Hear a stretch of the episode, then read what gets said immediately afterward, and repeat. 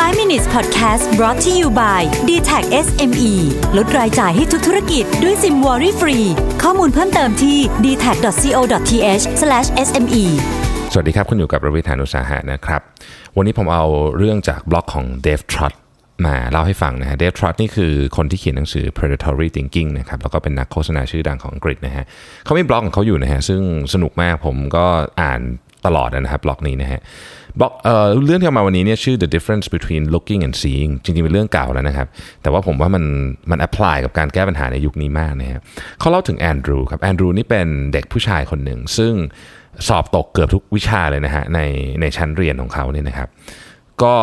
พ่อแม่ก็ไม่รู้ว่าเกิดอะไรขึ้นนะฮะปรากฏว่าวันหนึ่งเนี่ยก็เอาแอนดรูไปทดสอบสายตาฮะแล้วคนพบว่า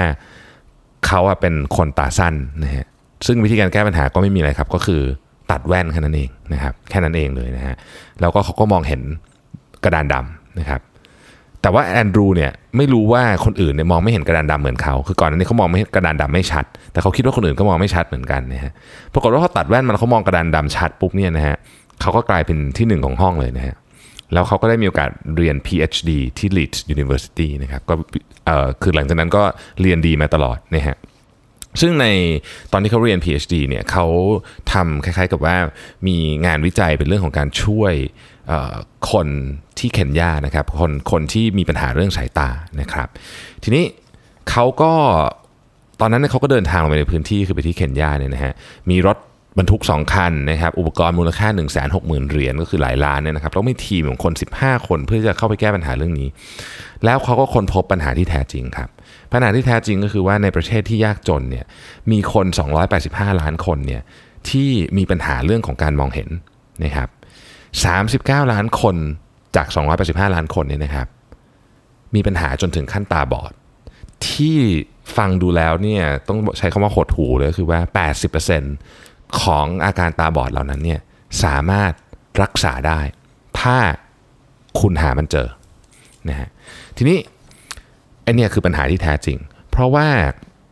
ในประเทศเหล่านี้อย่างเช่นเคนยาหรือประเทศที่ยากจนเหล่านี้เนี่ยนะครับหมู่บ้านเนี่ยอยู่ไกลมากนะครับ การจะรถรถทรัคสองคันไอ้รถบรรทุกสองคันเนี่ยพร้อมอุปกรณ์ 1,600 เหรียญและคน 15 1 1 1 6 0 0 0 0 เหรียญเนี่ยและคน 15 คนเข้าไปเนี่ยมันมันยากมาก ที่สำคัญกว่านั้นคืออุปกรณ์ในรถเหล่านี้เนี่ยต้องใช้ไฟนะครับหมู่บ้านเหล่านี้ไม่มีไฟนะฮะถ้าเกิดจะทำไฟอีกก็ต้องเอาเครื่องปั่นไฟเข้าไปอีก แล้วก็ต้องใช้น้ำมันอีกเยอะมากคือปัญหามันใหญ่มากนะครับแอนดรูเนี่ยมีปัญหาที่เขาไม่มีทางแก้ได้ มันเป็นปัญหาเชิงโครงสร้างอะหมู่บ้านอยู่ไกลต้องใช้ไฟฟ้าอะไรเงี้ยนะครับแก้ยากมากนะฮะเขาก็เลยลองคิดกระโดดขึ้นไปอีกขั้นหนึ่งฮะเขารู้ว่าหมู่บ้านพวกนี้เนี่ยเหล่านี้เนี่ย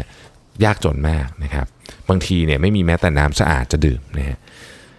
แต่ว่าวันสิ่งหนึ่งที่หมู่บ้านเหล่านี้เนี่ยมีไม่ว่าจะจนแค่ไหน ยากจนแค่ไหนก็คือโทรศัพท์มือถือครับทีนี้แอนดูก็เลยคิดบอกว่าเอ๊ะโทรศัพท์มือถือเนี่ยมันมีแอปเนาะในมือถือเนี่ยซึ่งมันจริงๆมันก็ทำอะไรก็ได้แอปนี่มันใช้ได้ทั้งถ่ายรูปนะครับแชร์โลเคชันอะไรพวกนี้ต่างๆนะซึ่งก็เป็นของที่เราทำประจำนะฮะทำไมเราถึงไม่ทำแอปที่ตรวจสายตาล่ะ นะครับพอคิดดังนั้นปุ๊บเนี่ยเขาก็เลย develop แอปขึ้นมาอันหนึ่งนะครับที่เอาไว้ถ่ายรูปดวงตา แล้วก็ทดสอบหาโรคต่างๆนะครับค่าทำแอปเนี่ย500 เหรียญนะฮะ500 เหรียญเท่านั้นเอง ซึ่งถูกกว่าอุปกรณ์ลักษณะนี้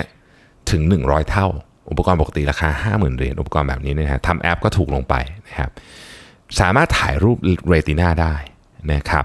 ทีนี้เรารูปไปไหน พอถ่ายรูปเรติน่าเสร็จปุ๊บเนี่ย รูปเหล่านี้ก็ถูกส่งไปที่ Moorsfield Eye Hospital ในกรุงลอนดอนนะครับซึ่งที่นั่นเนี่ยมีนักนักวิจัยผู้เชี่ยวชาญเนี่ยรอในการที่จะวิเคราะห์รูปเหล่านี้อยู่นะครับพอวิเคราะห์เสร็จปุ๊บเนี่ยเขารู้เลยว่าเป็นอะไรปุ๊บเขาก็สั่งจัดเลยว่าต้องทำอะไรต้องตัดสายแว่นสายตาต้องกินยาต้องอะไรก็ว่ากันไปนะครับโทรศัพท์เนี่ยมันเป็นของที่ทุกคนในหมู่บ้านเนี่ยไม่ใช่ทุกคนแต่ว่าแต่ละหมู่บ้านเนี่ยจะมีอยู่แล้วนะครับ เขาไม่จำเป็นจะต้องส่งทีมเข้าไปในหมู่บ้านนั้นเลยด้วยซ้ำเขาไม่ต้องการทีมไม่ต้องการรถบรรทุก ไม่ต้องการอะไรเลย จริงๆ ใครๆก็ใช้แอปนี้ได้ขอเวลาแค่ 5 นาทีเท่านั้นเองนะครับแล้วผลเหล่านี้ก็ถูกส่งกลับไปวิเคราะห์ที่ลอนดอน แล้ววิธีการแก้ปัญหาก็ถูกส่งกลับมา แล้วของก็ถูกส่งไปรษณีย์ไปอะไรแบบนี้เป็นต้นนะครับ ดังนั้นเนี่ยในเคนยาเนี่ยแม้ว่าหมู่บ้านจะอยู่ห่างไกลแค่ไหนก็ตามเนี่ยมีคนจำนวนมากเลยเนี่ยนะครับที่ สายตาเคยมองไม่เห็นและกลับมามองเห็นชัดอีกครั้งหนึ่งนะฮะแอนดรูเนี่ยเป็นคนที่แก้ปัญหา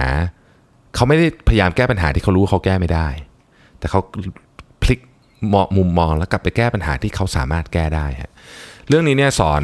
ผมเลยว่าจริงๆแล้วเนี่ยบางทีเนี่ยเวลาเรามองปัญหา แล้วเราไม่สามารถเฟรมปัญหาใหม่ได้ คือเรามองอยู่ที่เดิมเนี่ยนะฮะเราจะไม่มีทางออกจากหลุดจากปัญหานั้นไปได้ เราเลยต้องมองปัญหาใหม่ หรือจะว่าไปแล้วเนี่ยต้นเหตุของปัญหาเราอะอาจจะผิดอยู่ ถ้าเราหาต้นเหตุที่แท้จริงเจอแล้วเนี่ยการแก้ปัญหาก็อาจจะไม่ยากเกินไปนัก ขอบคุณที่ติดตาม 5 minutes นะครับ เราพบกันใหม่ในวันพรุ่งนี้ สวัสดีครับ 5 minutes podcast presented by d t e c h SME